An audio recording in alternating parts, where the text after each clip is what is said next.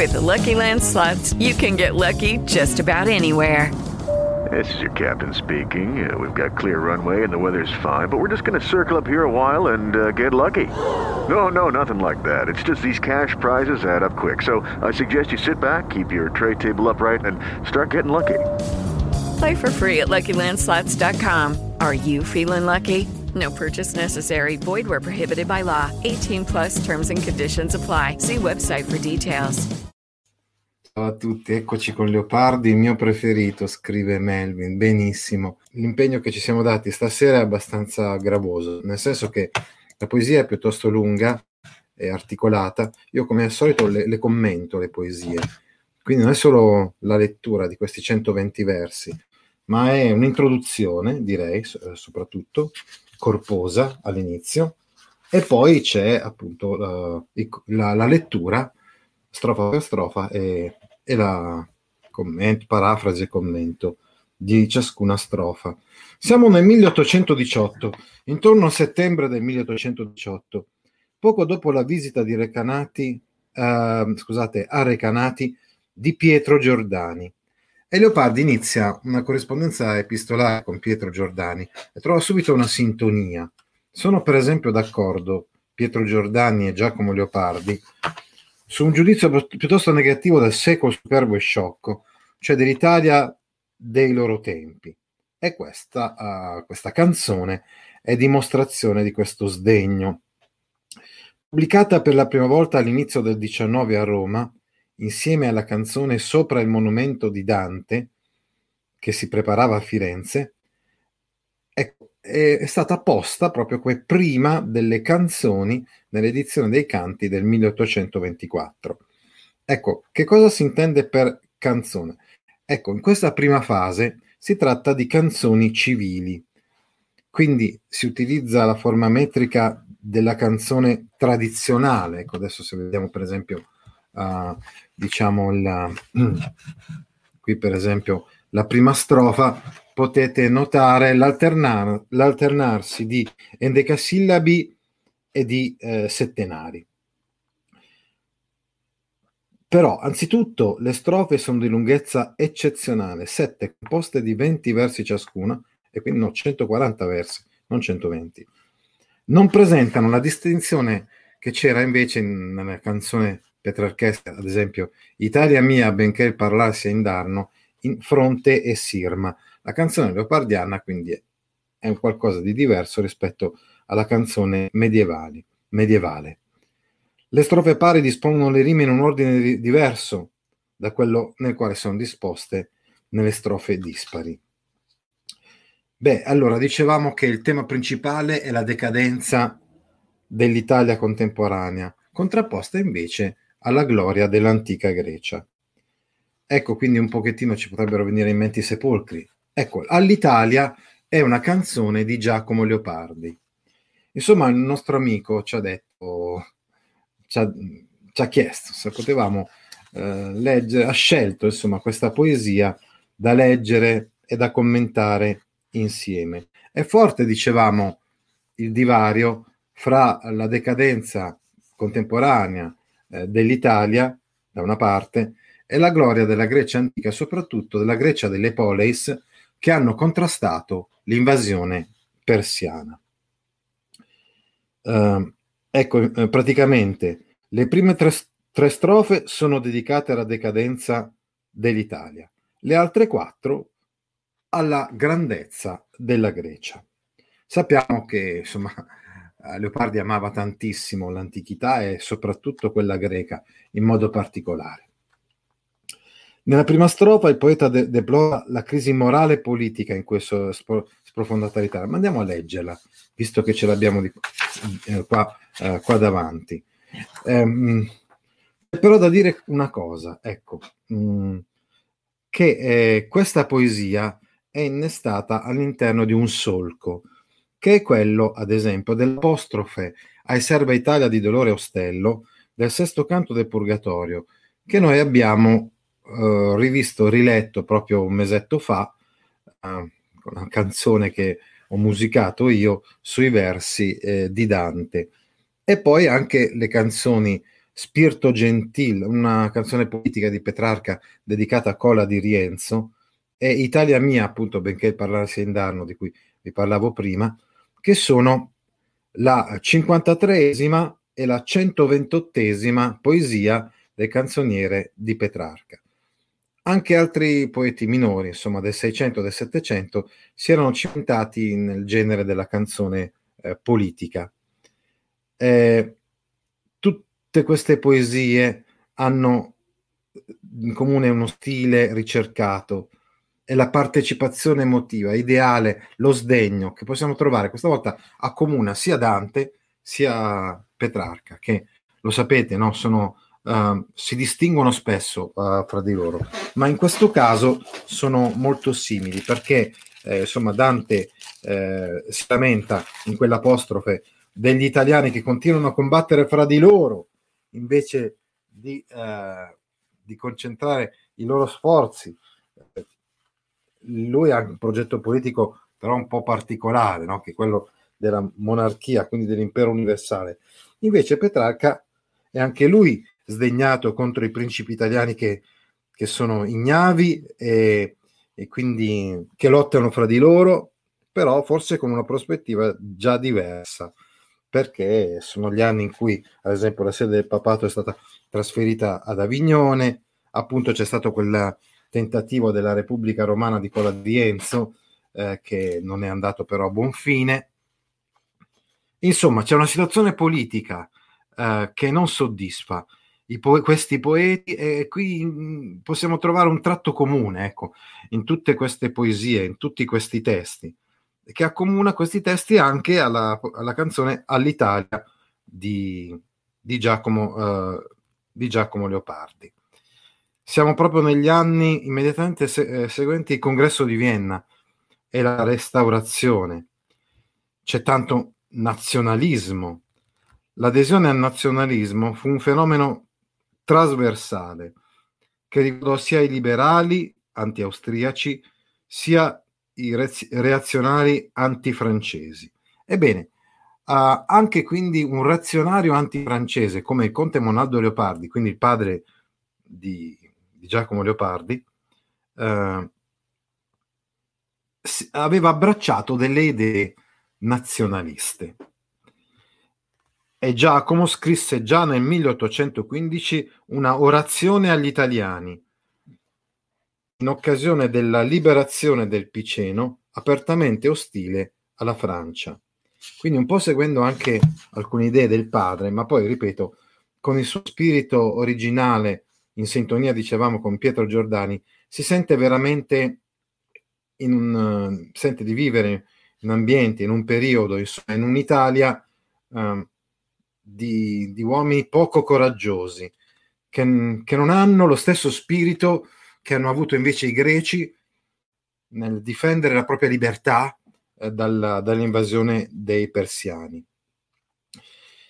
Leopardi all'inizio del 1818 aveva scritto il discorso di un italiano intorno alla poesia romantica, col proposito di intervenire da italiano nella polemica che infuriava appunto tra classicisti e romantici. E lui non, non si schierava né a fianco eh, degli uni né a fianco eh, del, degli altri. E così scrisse queste due canzoni patriottiche, all'Italia e sopra il monumento di Dante, in, in quegli anni, intorno, dicevamo, a, al 1818. L'Italia, ecco, attenzione, è la... c'è una, una specie di apostrofe, no? Eh, quindi sembra essere destinataria del messaggio eh, di Leopardi. Tuttavia alcuni critici hanno interpretato questa poesia in una maniera particolare, cioè hanno detto che si potrebbe leggere l'Italia come alter ego del poeta, così come l'Italia è abbandonata, isolata, mh, incompresa dagli italiani del suo tempo, così lo è anche Giacomo. Così come l'Italia è come una donna sofferente e sola, nonostante la sua bellezza e la sua statura morale, così è sofferente e solo il poeta, nonostante la bellezza della sua poesia e la sua uh, statura morale. Insomma, potrebbe essere l'Italia una specie di simbolo della condizione esistenziale di Giacomo Leopardi. Comunque è importante il fatto che Leopardi ha scelto di aprire i canti proprio con questa poesia. Evidente quindi che gli dà un, un significato, un'importanza eh, notevole. Una canzone che ha al proprio centro la storia e l'attualità politica. L'obiettivo però, attenzione, non dobbiamo pensare ad un obiettivo politico, non ha un progetto politico in mente ben preciso, come lo stesso Petrarca. L'obiettivo è quello di affermare la simbiosi tra la patria e il poeta, tra la patria e l'io lirico, fra il presente infausto dell'Italia e l'infelicità del poeta. Quindi, eh, diciamo, un tema politico, ma vissuto con uh, un taglio letterario esattamente come Petrarca, a differenza invece di Dante che aveva delle idee politiche molto più chiare ecco, e precise in mente, un progetto da portare avanti in un modo più, mh, mm, come dire, più sistematico. Bene, andiamo adesso allora a leggere e a parafrasare questa poesia. Oh patria mia, vedo le mura e gli archi e le colonne e i simulacri e l'erme torri degli avi nostri. Ma la gloria non vedo, non vedo il lauro e il ferro, onde eran carchi i nostri padri antichi, or fatta inerme, nuda la fronte e nudo il petto mostri. Oimè, quante ferite, che lividor, che sangue. Oh, qual ti veggio, formosissima donna, io chiedo al cielo e al mondo, dite, dite, chi la ridusse a tale? e questo è peggio, che di catene a carche ambe le braccia, sì che sparte le chiome senza velo, siede in terra negletta e sconsolata, nascondendo la faccia tra le ginocchia e piange. Piangi, che ben hai donde, Italia mia, le genti a vincer nata e nella fausta sorte e nella via. Bene, allora, come vedete in questa prima strofa abbiamo l'invocazione all'Italia del poeta. Oh mia patria, io vedo le mura, vedo gli archi, le rovine, insomma, della, che testimoniano di una grandezza uh, passata, le statue, le erme torri, le torri solitarie, ricordate l'Ermocolle, no? Eh, noterete appunto l'enjammant sulla parola erme, che eh, rappresenta un po', dicevamo, una delle scelte lessicali significative di Leopardi, cosiddetto lessico uh, peregrino. Ma non vedo la gloria, dice, ma la gloria non vedo con l'inversione.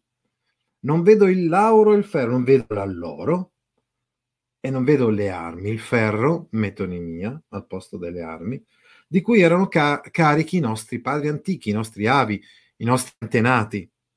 Cioè, dell'alloro, della gloria, anche militare, e delle armi.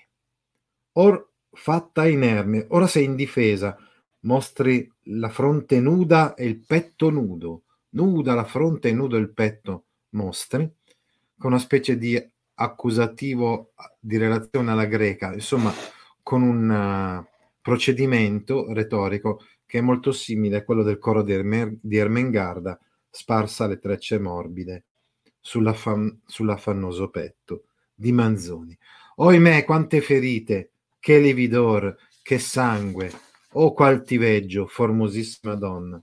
Quanti sono quindi i lividi, le ferite, il sangue? Ecco, noterete appunto anche il che lividor, che sangue, l'anafora. Dicevamo il linguaggio che dimostra la partecipazione emotiva del, del poeta come ti vedo, tu che sei una donna bellissima, l'Italia, bella anche, dicevamo prima, per le testimonianze di un passato glorioso, oltre ad essere bella per la sua posizione e per il clima. Io chiedo al cielo e al mondo, dite, dite, chi la ridusse? Chi è stato a ridurre in questo stato l'Italia? E questo è peggio, che di catene a carche ambe le braccia. E la cosa peggiore è che ha tutte le braccia cariche di catene. Insomma, qui il poeta deplora la crisi morale e politica in cui è sprofondata l'Italia, che è anche dominata da stranieri e quindi schiava nel proprio territorio. Sì che sparte le chiome e senza velo siede in terra negletta e sconsolata, tanto che in questo stato, con i capelli sciolti, ricordate quel procedimento di cui abbiamo parlato prima, no? Il complemento di relazione, sparte le chiome, al posto di con le chiome sparte, quindi con i capelli sciolti. E senza velo, siede per terra, negletta, trascurata e sconsolata, afflitta, nascondendo la faccia tra le ginocchia e piange, piange, piangi, piange, termina così un settenario e piangi, eh, quindi incomincia con una paronomasia eh, lo stesso nome che semplicemente, scusate, lo stesso verbo volevo dire eh, che semplicemente varia per la desinenza e quindi anche ovviamente per la persona del verbo, cioè terza o seconda persona. Piangi, che ben ne hai, don- ne hai tutte le ragioni per piangere, Italia mia. Le genti a vincer nata, anche qua in versione, che sei nata per vincere, per sottomettere le genti, sei nata appunto con la, la, la grandezza dei nostri antenati, soprattutto romani, che hanno sottomesso il mondo, sia nella fausta sorte, sia nella buona sorte, nella buona fortuna, sia nella ria, sia nella cattiva fortuna. Se fossero gli occhi tuoi due fonti vive, mai non potrebbe il pianto adeguarsi al tuo danno e allo scorno. Che fosti donna, or sei povera ancella. Chi di te parla o scrive, che rimembrando il tuo passato vanto non dica già fu grande, or non è quella? Perché? Perché? Dov'è la forza antica? Dove l'armi e il valore e la costanza? Chi ti discinse il brando? Chi ti tradì? Qual arte o qual fatica o qual tanta possanza valse a spogliarti il manto e lauree bende? Come cadesti o quando da tanta altezza in così basso loco? Nessun pugna per te? Non ti difende nessun dei tuoi? L'armi, qua l'armi, io solo combatterò, procomberò solo io. Dammi, o ciel, che sia fuoco agli italici petti il sangue mio. Ecco, nella eh, seconda strofa eh, Leopardi si interroga sulle motivazioni di questa schiavitù, questo stato di asservimento dell'Italia e si augura alla fine della strofa che la, questa poesia, insomma, i suoi versi, possano spingere gli italiani a reagire. E questa è un'invocazione che già aveva fatto Dante, insomma, a, nel corso di quella apostrofe della Iserva Italia nel Purgatorio. E anche l'aveva fatta, eh, diciamo, eh, Petrarca. C'è anche l'enjambment che riflette l'inquietudine romantica, senz'altro, dice Simone. Ciao intanto ad altri amici che ci stanno seguendo appunto da, da Instagram. Allora dice, se anche i tuoi, eh, i tuoi occhi insomma, fossero due fonti perenni di lacrime, mai non potrebbe il pianto adeguarsi al tuo danno e allo scono. Il tuo, il tuo pianto comunque non sarebbe sufficiente, adeguato alla rovina tua e alla vergogna che ne segue, infinita. Non, potrebbe, non potrebbero bastare tutte le lacrime che si possono versare. Che dal momento che sei stata domina, sei stata donna, nel senso etimologico del termine, cioè da domina, domine, che in latino significa proprio signora. Sei stata una signora, sei stata una padrona, e ora invece sei un'umile schiava, sei un'umile serva. Chi parla di te o scrive di te senza arrivare a un punto, al punto di dire, ricordando la tua gloria passata, è già stata grande l'Italia, un tempo è stata grande, un tempo fu grande, adesso non è più quella che è stata. Ma perché? Perché? Perché lo ripete più volte. Dov'è la forza? Quindi dicevamo mh, mm, una sorta di ripetizione. Dov'è la forza antica? Dove sono le armi? Ecco, noterete appunto anche qui ripetizioni. Perché? Perché? Dov'è? Dove? Chi? Chi? Qual? Qual? È chiaro che aumenta il pathos con tutte queste ripetizioni. Ci troviamo di fronte, dicevamo, a queste domande che eh, tormentano il, il poeta. È come se lui provasse a trovare una risposta, insomma, a questi interrogativi che rimangono però senza risposta. Dov'è, dov'è la, la, tua forza antica? Dove sono le armi e il valore e il coraggio? Chi ti discinse il brando? Chi separò da te la spada? Cioè, insomma, chi ti ha rubato? Chi ti ha preso la spada? Chi ti tradì? Chi è che ti ha tradito? Qual arte, cioè quale astuzia, o qual fatica, o quale forza, o quale potenza, o qual tanta possenza, o che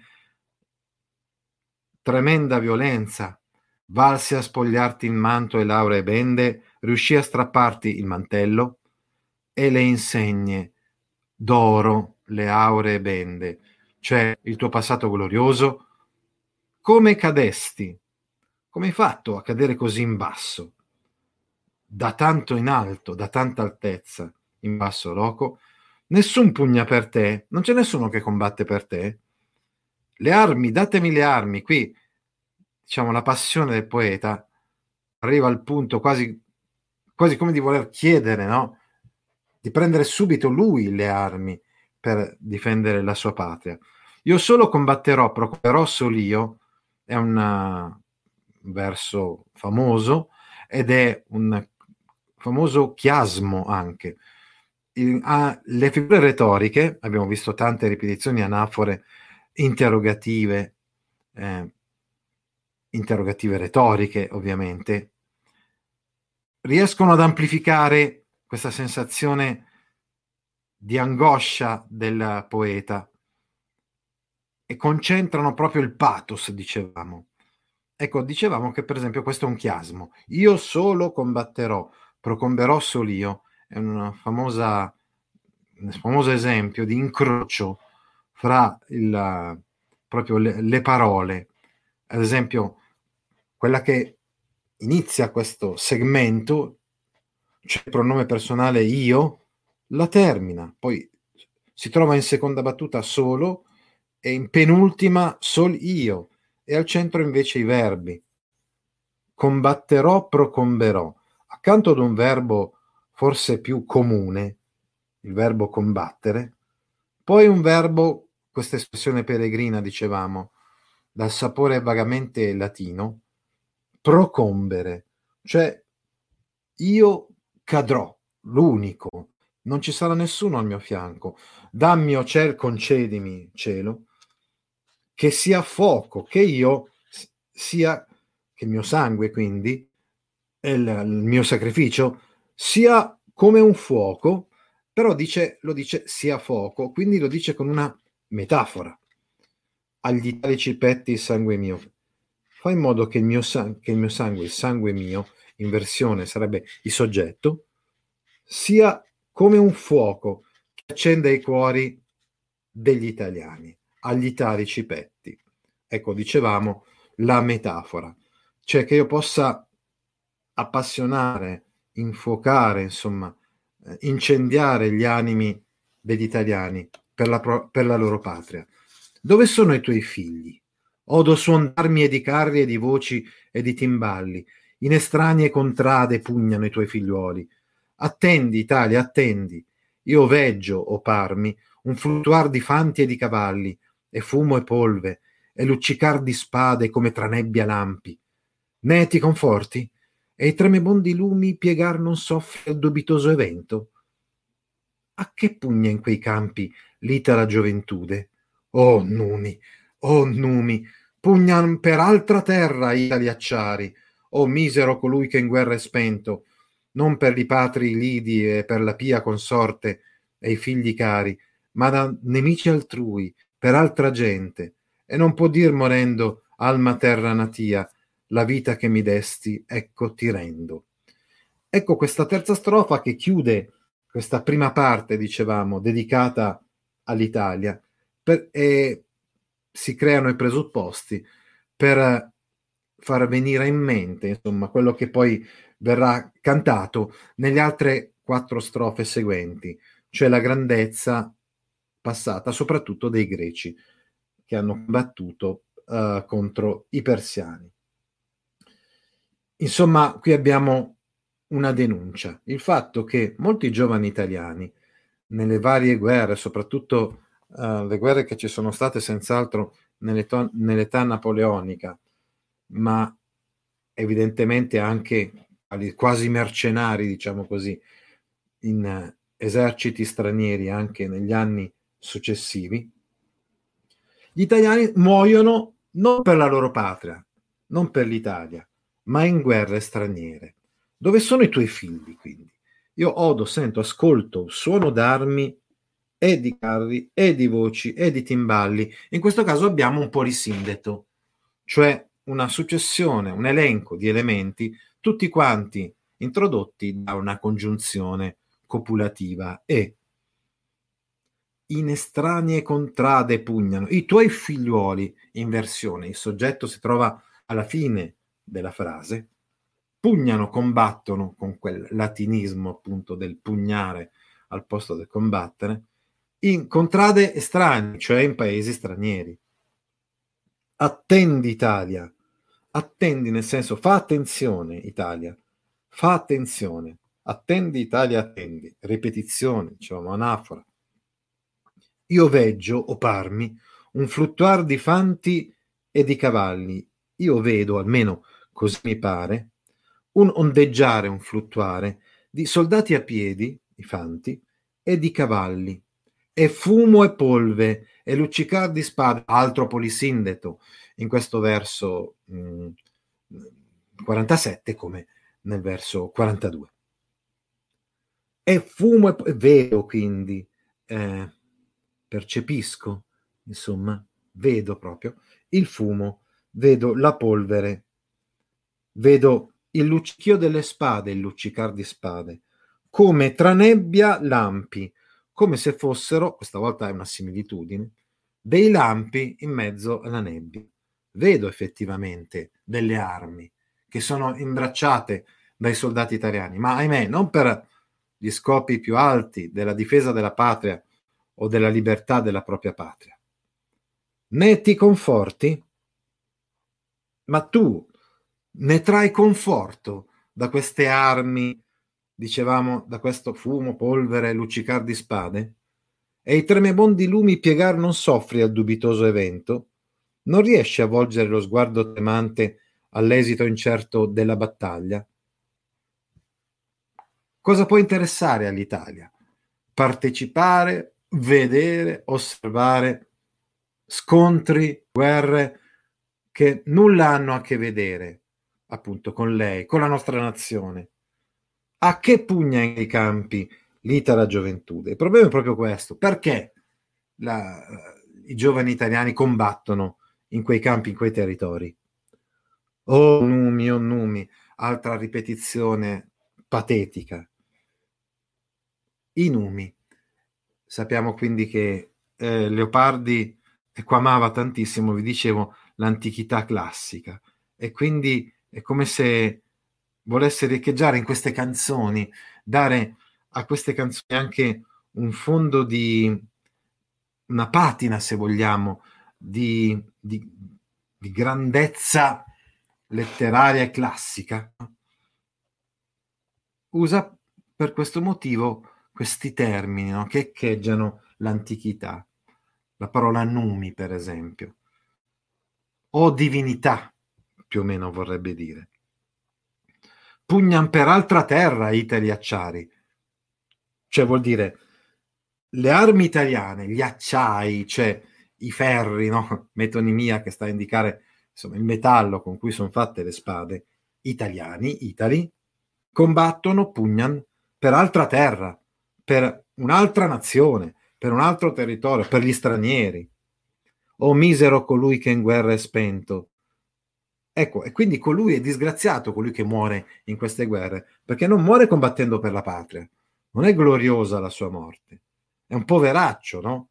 Perché è ucciso in guerra non per la terra dei padri, non per i padri patri lidi e per la pia consorte e i figli cari, non per difendere la propria moglie onesta, per difendere i propri cari figli, ma da nemici altrui, altra gente.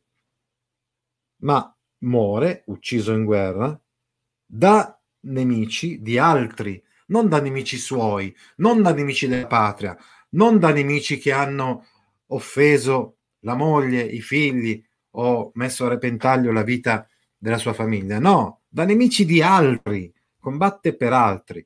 Ecco, questo concetto sicuramente era ben presente, appunto dicevamo in quella canzone di Petrarca, Italia mia, benché il parlarsi in danno. A quanto pare, eh, diciamo, il, il, brutto vizio di eh, utilizzare milizie mercenarie all'epoca non era ancora del tutto eh, terminato. Del resto lo sappiamo anche noi, perché addirittura nei nostri tempi ci sono mercenari, quindi soldati che combattono per il soldo.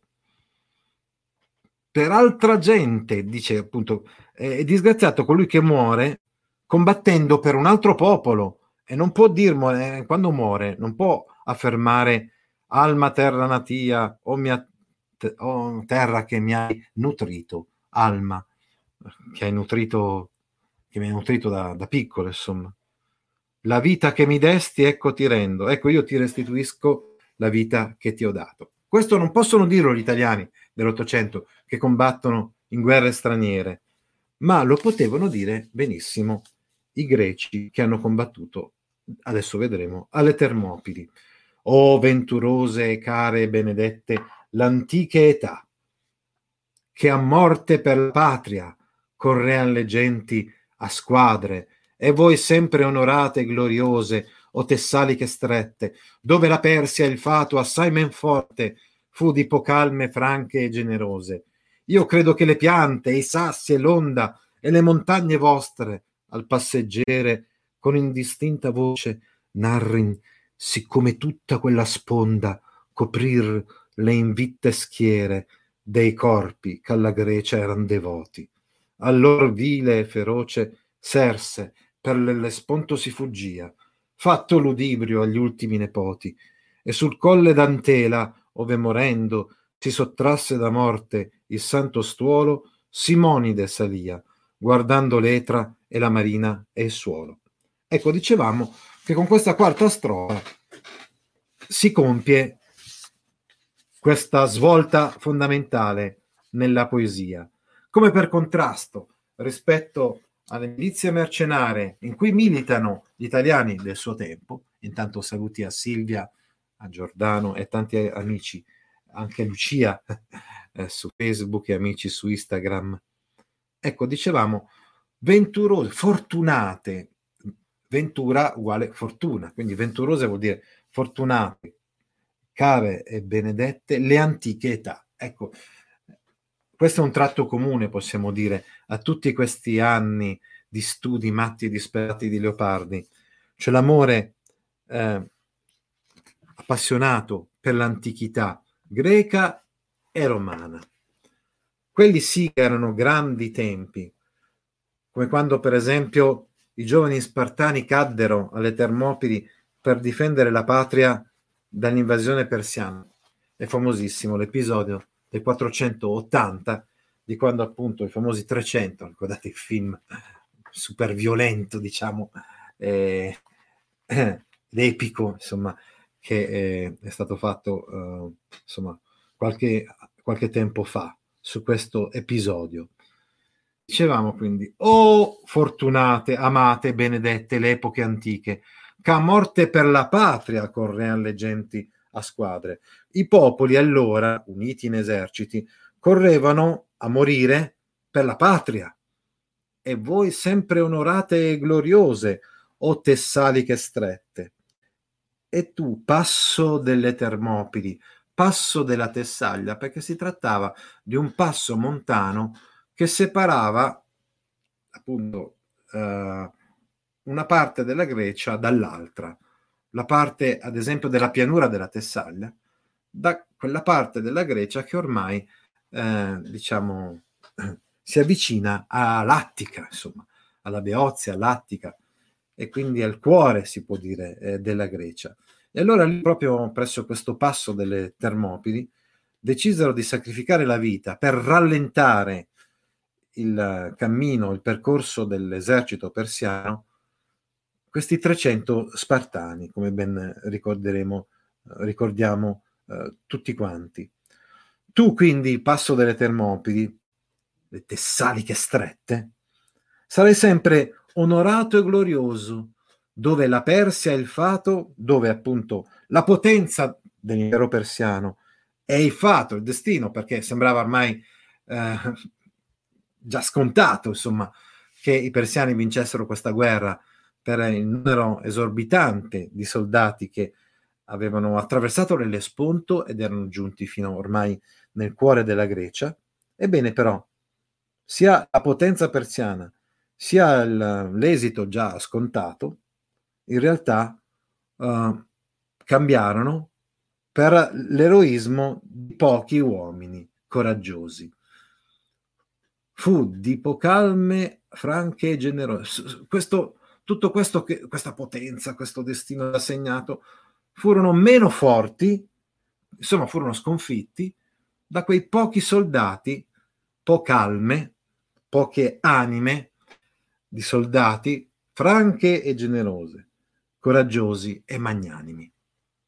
Io credo che le piante, i sassi e l'onda, vi ricordate il polisindeto di cui abbiamo parlato prima, che serve per accelerare il ritmo e per rendere ancora di più attraverso una di queste una, attraverso anche questa figura retorica il pathos della, della scena insomma io sono convinto dice Leopardi che eh, la vegetazione le piante le rocce i sassi il mare l'onda i monti in coro raccontino a, al visitatore passeggere guardate dialogo del venditore di almanacchi e di un passeggero. No? Passeggero nel lessico leopardiano vuol dire un viandante, un turista. Ecco. Io sono convinto che tutti questi elementi natura- naturali, anche se uno passasse di là per caso, anche per diporto, diciamo, presso questo passo delle, delle Termopili, sono convinto che questi luoghi da soli parlerebbero, racconterebbero a chi li visita come le schiere non vinte, le invitte schiere, le schiere non sconfitte, anche se poi alla fine comunque morirono tutti, ricoprirono, coprir, coprirono.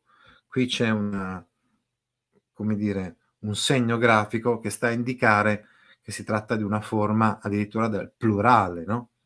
coprirono, ricoprirono tutta quella sponda, cioè tutta quella costa, con i loro corpi di guerrieri consacrati alla patria Grecia, dei corpi che la Grecia erano devoti. Allora vile e feroce era il tempo in cui il re persiano, vigliacco quanto feroce, quindi crudele,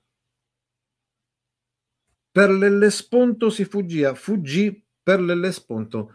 Infatti Serse, che aveva guidato l'esercito persiano, uh, appunto varcando l'Ellesponto per giungere in Grecia, una volta che si trovò davanti questi eserciti greci che più e più volte lo misero in difficoltà, decise di ritornarsene con la coda fra le gambe in Persia, da dove era arrivato, quindi dicevamo appunto attraverso l'Ellesponto, fatto ludibrio agli ultimi nepoti divenuto a questo punto oggetto di scherno per tutti quanti i discendenti, perché non era stato in grado, lui che era l'imperatore di tutti i popoli, insomma, di sottomettere un popolo così poco numeroso eh, come quello dei greci.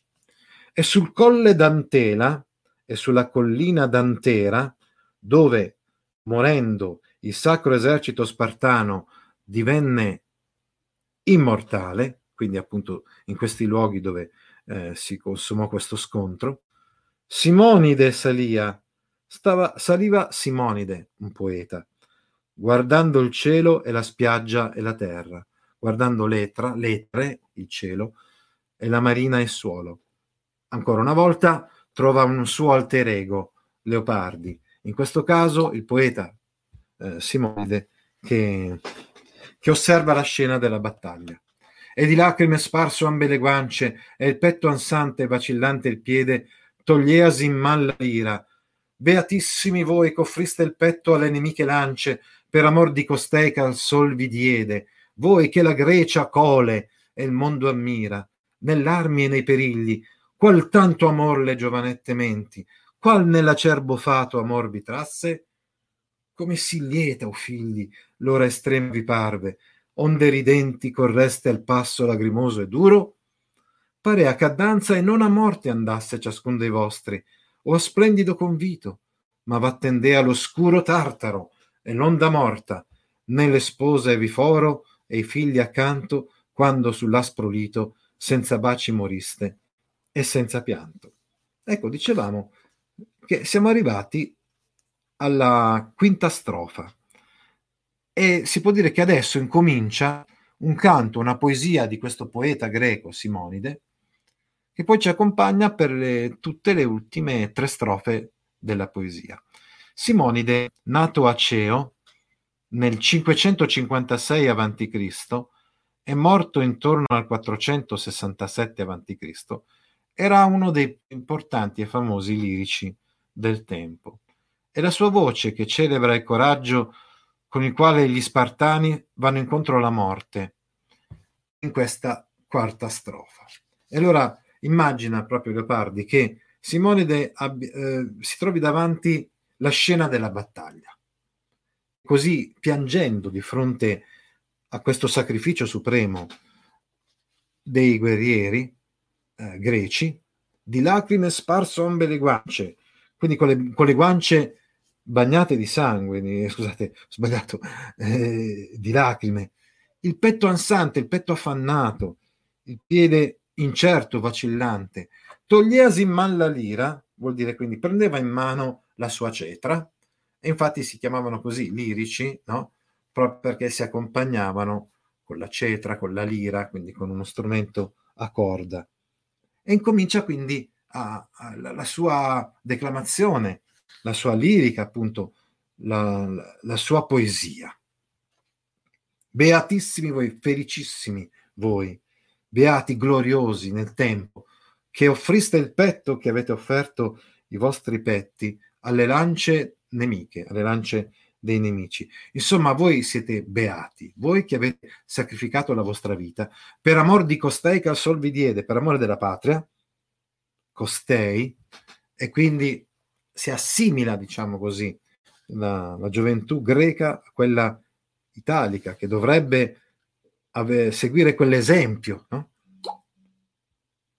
Perché i greci hanno dato la loro vita per la patria come dovrebbero fare gli italiani e invece non lo fanno italiani del suo tempo. Per amor di costei che al sol vi diede, avete sacrificato la vostra vita per amore della patria che vi aveva dato alla luce. Voi che la Grecia venera, cole, colon, coltivare, venerare, e il mondo ammira. E tutto quanto il mondo ammira, riconosce la grandezza, la gloria, la vostra gloria. Nell'armi e nei perigli, qual tanto amore. Che amore? Quale amore così grande eh, spinse questi vostri giovani animi alle armi, ai pericoli? Qual, nella, connotate l'anafora, qual, qual, quale amore vi condusse al crudele destino della morte? Nell'acerbo fato amor vi trasse? Qual nell'acerbo fato amor vi trasse? È un ipallage, perché le due parole che andrebbero legate fra di loro, cioè quale amore, quale amore, vi trasse, vi condusse nell'acerbo fato, quindi vi condusse al crudele destino di morire?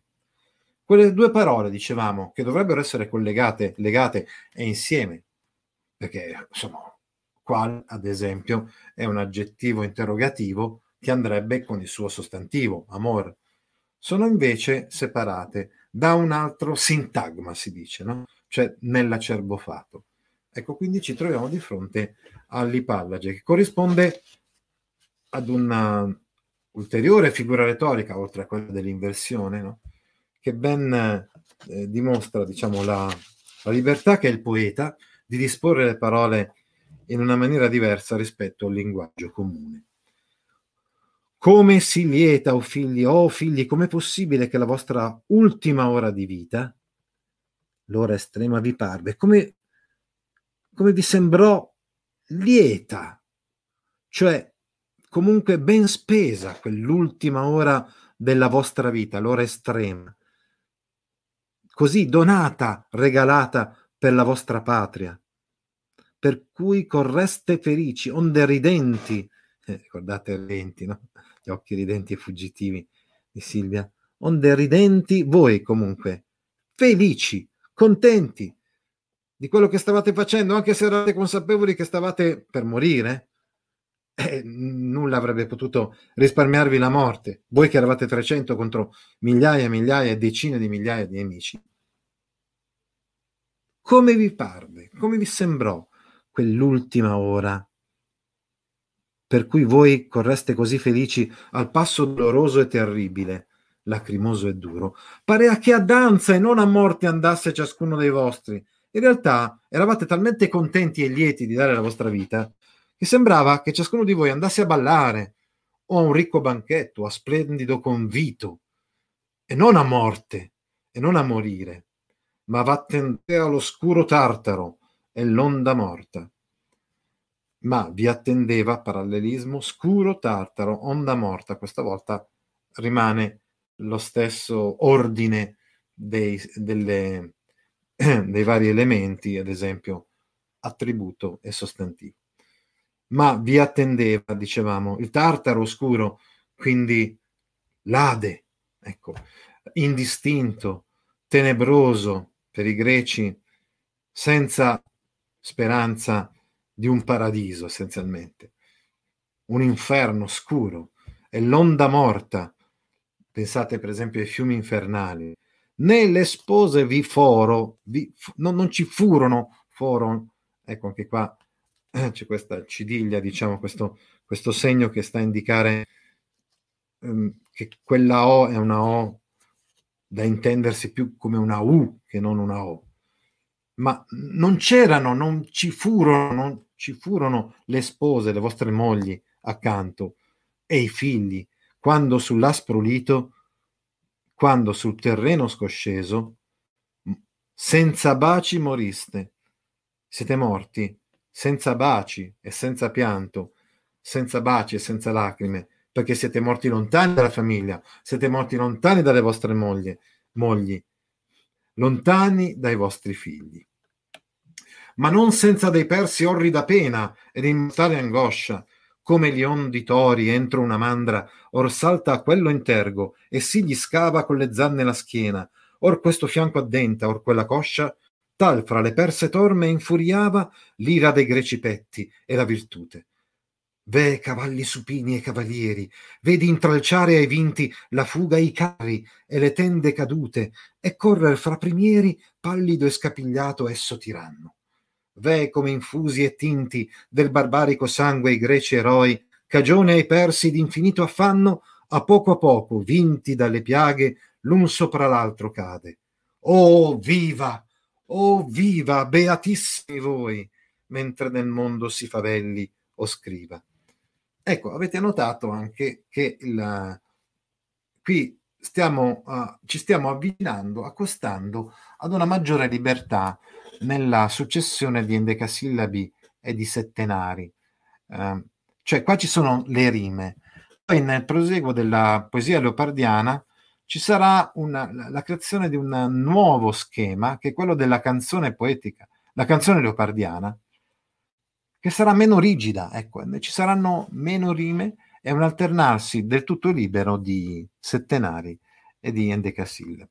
È un processo, un percorso, diciamo.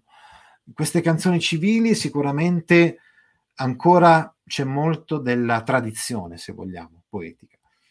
Eh, gioca quindi sulla tradizione, parte da questa tradizione per poi arrivare a innovare eh, negli anni seguenti. Pensate appunto, vi dicevo, alle canzoni leopardiane, ai canti pisano e canatesi, eccetera.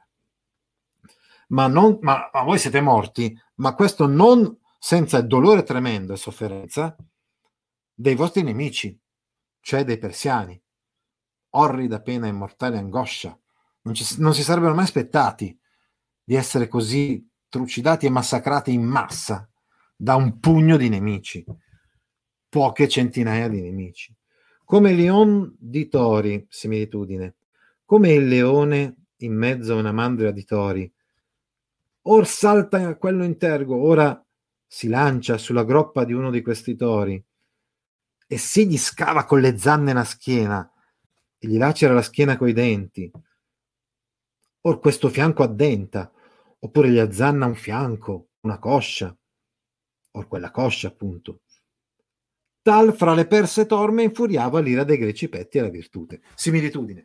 Come un leone da solo in mezzo a una mandra di tori, quindi in evidente inferiorità numerica, diciamo, destinato a morire, insomma.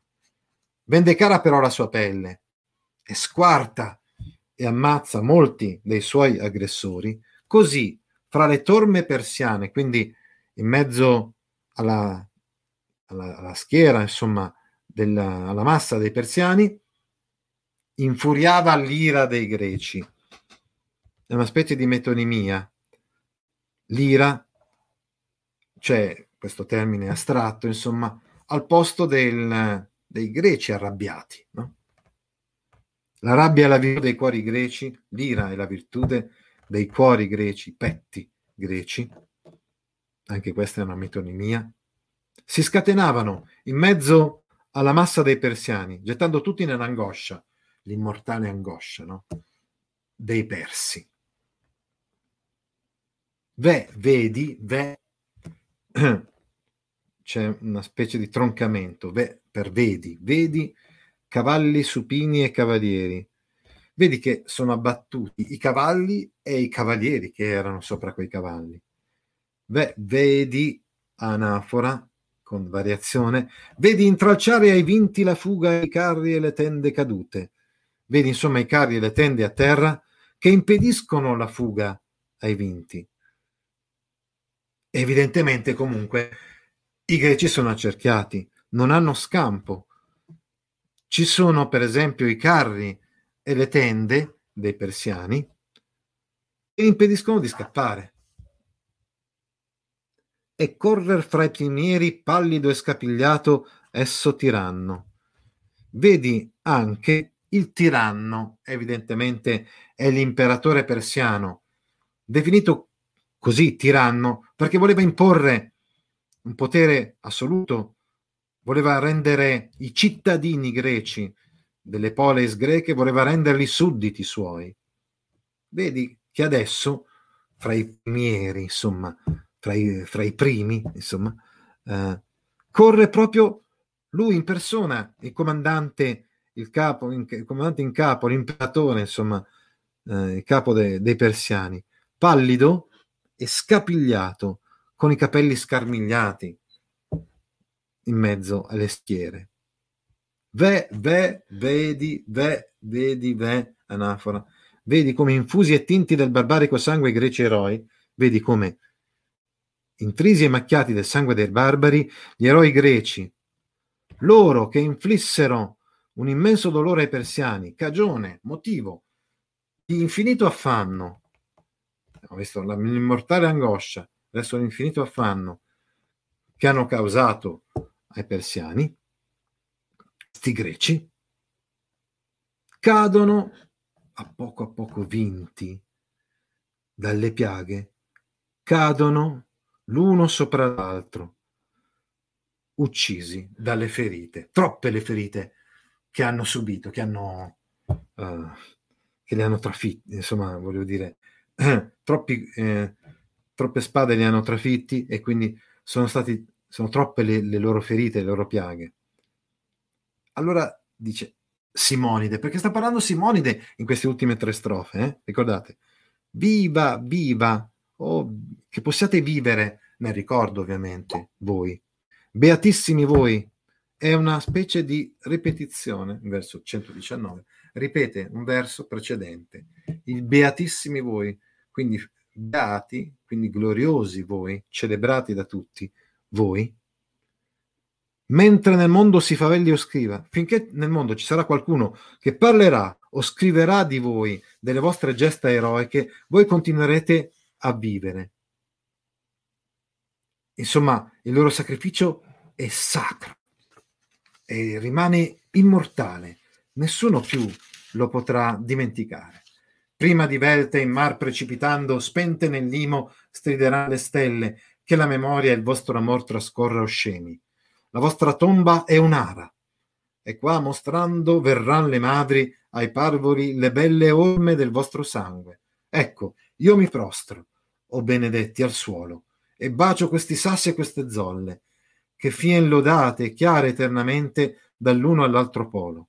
De, fossi io pur con voi qui sotto, e molle fosse del sangue mio quest'alma terra, che se il fatto è diverso, non consente che io per la Grecia i moribondi lumi chiuda prostrato in guerra, così la vereconda fama del vostro vate appo i futuri possa, volendo i numi, tanto durar quanto la vostra duri. E qui termina la lirica di Simonide, perché chi parla è Simonide, che si trova davanti allo scenario della battaglia, della guerra, e a questo punto vorrebbe, mh, mm, eh, vorrebbe essere al loro posto, insomma, vorrebbe godere anche lui dell'immortalità di cui godono questi eroi che hanno dato la, la loro vita per la patria. Allora dice, le stelle strideranno, le stelle strideranno, spente nell'imo, divelte prima, addirittura strappate via dal cielo, come si trattasse di un immenso palcoscenico sul quale le stelle sono appuntate semplicemente. In mar precipitando, lì dal cielo strappate, giù, precipi- precipiteranno nel mare, spente nell'imo, spente nei, nel profondo, nei fondali del mare. Intanto salutiamo anche Fanny, Fi, insomma, eh, altri amici che ci stanno seguendo. Le stelle strideranno, strappate dal cielo, precipitando verso il mare, spente nei fondali del mare, prima che passino o si riducano il ricordo di voi e l'amore per voi. Dicevamo, sicuramente ci vengono in mente i sepolcri. Lì Foscolo aveva usato altri, mh, altre figure pur prese dall'antichità greca, in quel caso da Omero. Qui invece Leopardi fa riferimento a questa impresa gloriosa delle Termopili. E, insomma, dovrà finire crollare il mondo, l'universo, si può dire, prima che passino o si riducano il ricordo di voi, la memoria e il vostro amor trascorra o scemi, o anche semplicemente venga meno, si riduca il vostro ricordo. La vostra tomba è sacra, è, una, è un'ara, è un altare, capite? È, la vostra tomba è un altare. E qua verranno le madri, mostrando ai parvoli, mostrando ai loro figli, le tracce gloriose, le belle orme del sangue da voi versato, del vostro sangue. Ecco, io, io poeta Simonide, mi prostro. Prof, ma c'è un errore di sintassi tra i versi 115 e 118, perché i greci eroi non ha il predicato, mentre alla fine pone un soggetto diverso usando l'un sopra l'altro.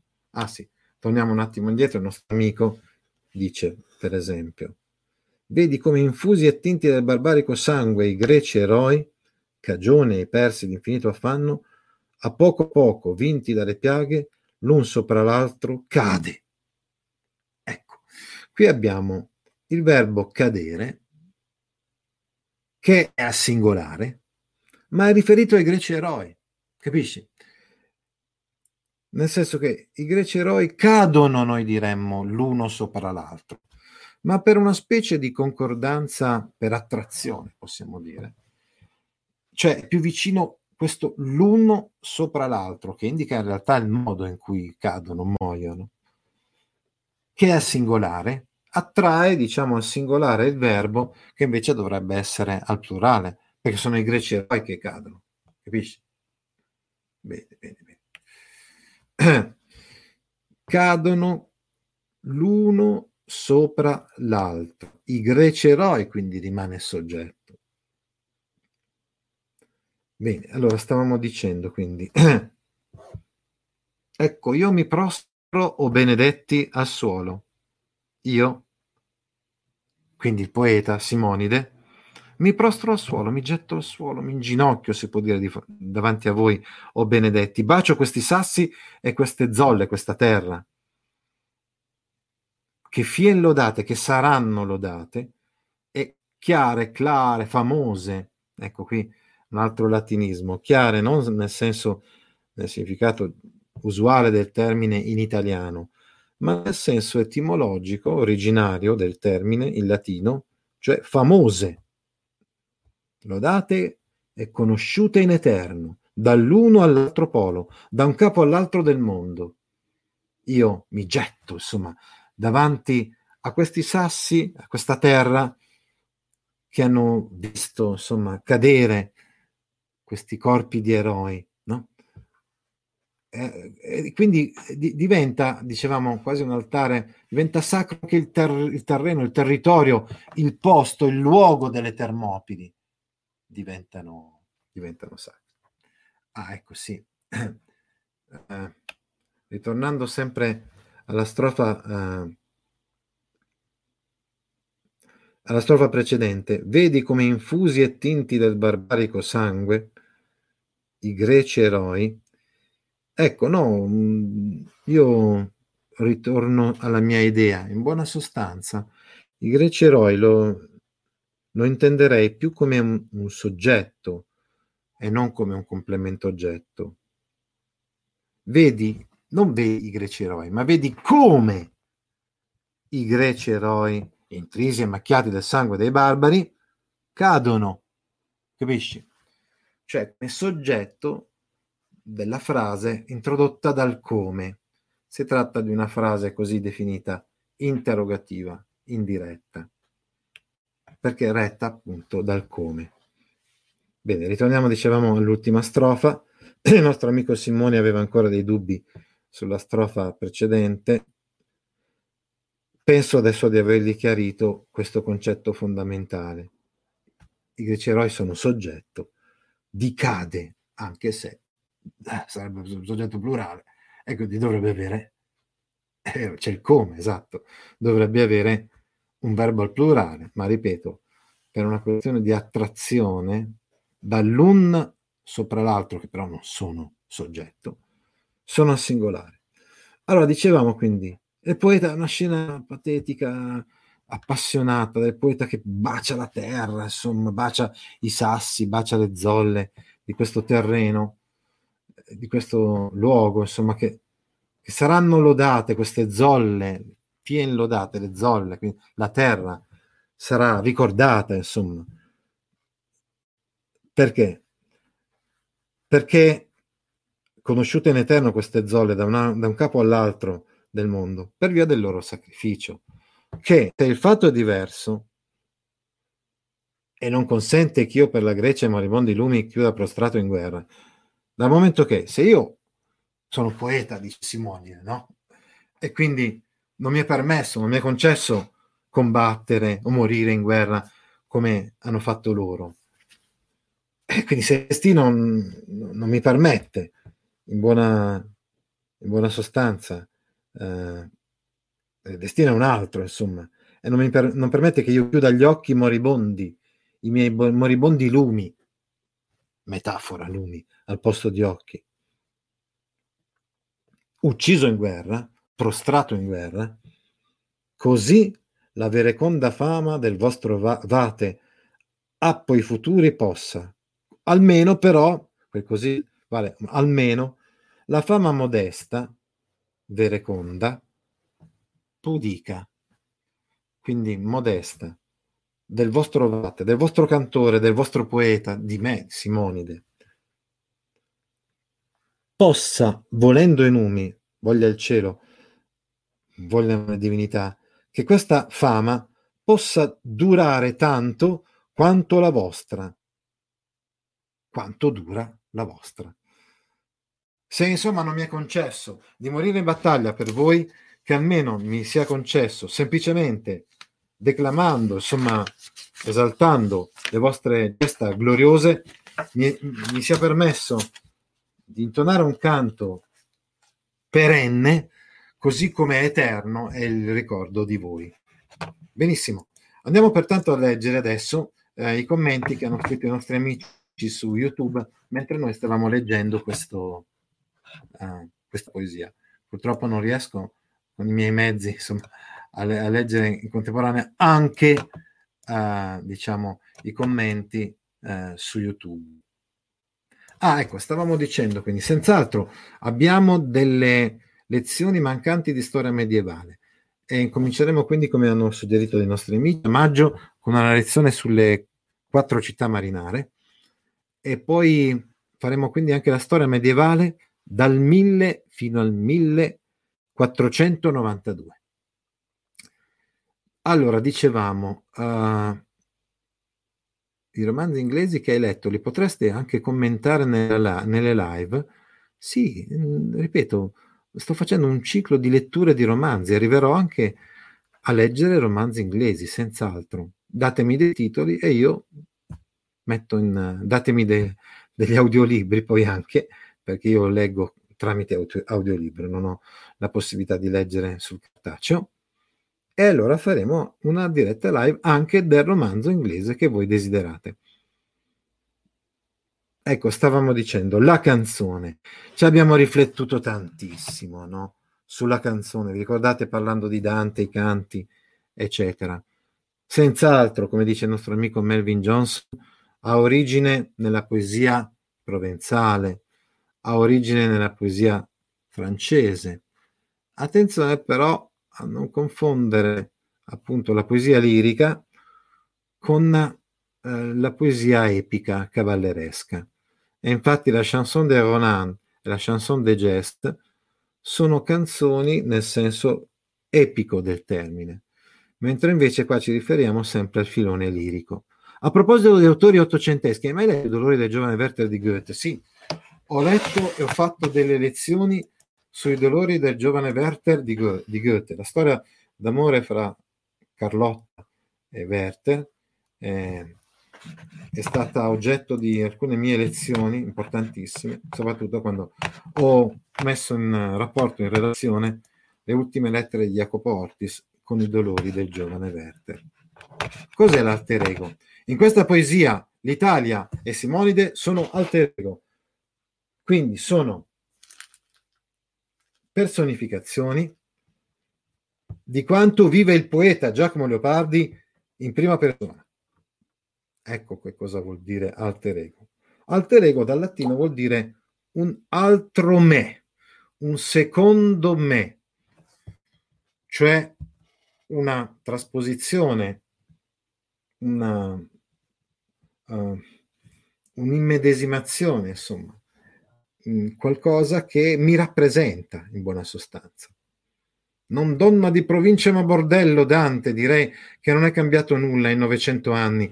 Siamo una mezza colonia dell'Europa pangermanica, dice il nostro Pierre. Lo sdegno che hanno espresso Dante, Petrarca e, e oggi abbiamo visto anche Leopardi per un'Italia che si svende agli stranieri, è lo sdegno che potremmo provare ancora oggi. Attenzione però sempre a non, a non scadere, diciamo, nel, nel sovranismo.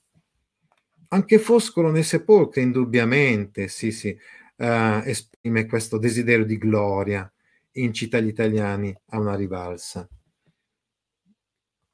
With Lucky Land slots, you can get lucky just about anywhere. Dearly beloved, we are gathered here today to. Has anyone seen the bride and groom? Sorry, sorry, we're here. We were getting lucky in the limo and we lost track of time. No, Lucky Land Casino, with cash prizes that add up quicker than a guest registry. In that case, I pronounce you lucky. Play for free at LuckyLandSlots.com. Daily bonuses are waiting. No purchase necessary. Void where prohibited by law. 18 plus. Terms and conditions apply. See website for details.